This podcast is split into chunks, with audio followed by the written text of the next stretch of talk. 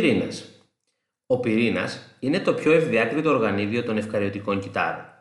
Κατά κανόνα, υπάρχει ένας πυρήνας σε κάθε κύτταρο.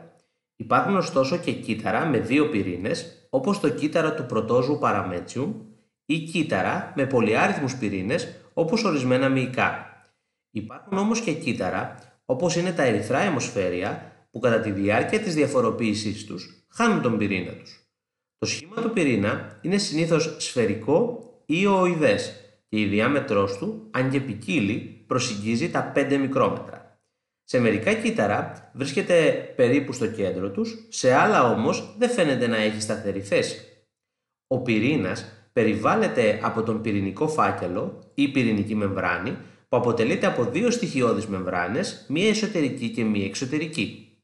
Η παρατήρηση του πυρηνικού φακέλου με το ηλεκτρονικό μικροσκόπιο δείχνει ότι κατά διαστήματα παρουσιάζει πόρους που σχηματίζονται από τη συνένωση της εσωτερικής με την εξωτερική μεμβράνη.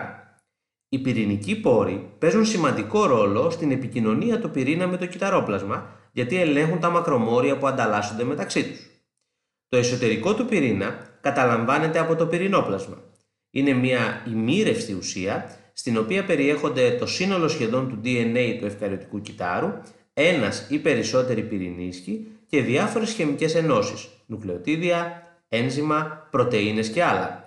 Ο πυρηνίσκος είναι μια δομή που διακρίνεται εύκολα στο μικροσκόπιο από το σφαιρικό σχήμα της και την πυκνή υφή της.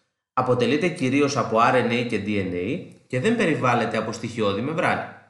Σε αυτόν συντίθεται το αρ αρ εν έι, συστατικό των ευβοσωμάτων. Ο ρόλος του πυρήνα για τη ζωή των κυτάρων είναι σημαντικός αφού α. Φυλάσσει το γενετικό υλικό ντι εν έι. Με βάση τις πληροφορίες που είναι καταγραμμένες σε αυτό καθορίζονται οι ιδιότητες του κυτάρου και κατ' επέκταση του οργανισμού και ελέγχονται όλες οι κυταρικές δραστηριότητες. Β. Είναι το οργανίδιο στο οποίο διπλασιάζεται το γενετικό υλικό με τρόπο που εξασφαλίζει τη μεταβίβαση των γενετικών πληροφοριών αναλύωτων από κύτταρο σε κύτταρο αλλά και από γενιά σε γενιά. Γ. Είναι το οργανίδιο στο εσωτερικό του οποίου συντίθεται τα διάφορα είδη αρ εν έι από γενετικές πληροφορίες που φέρει το ντι εν έι. Λεπτομέρειες για τις διαδικασίες αυτές θα γνωρίσουμε σε επόμενο κεφάλαιο.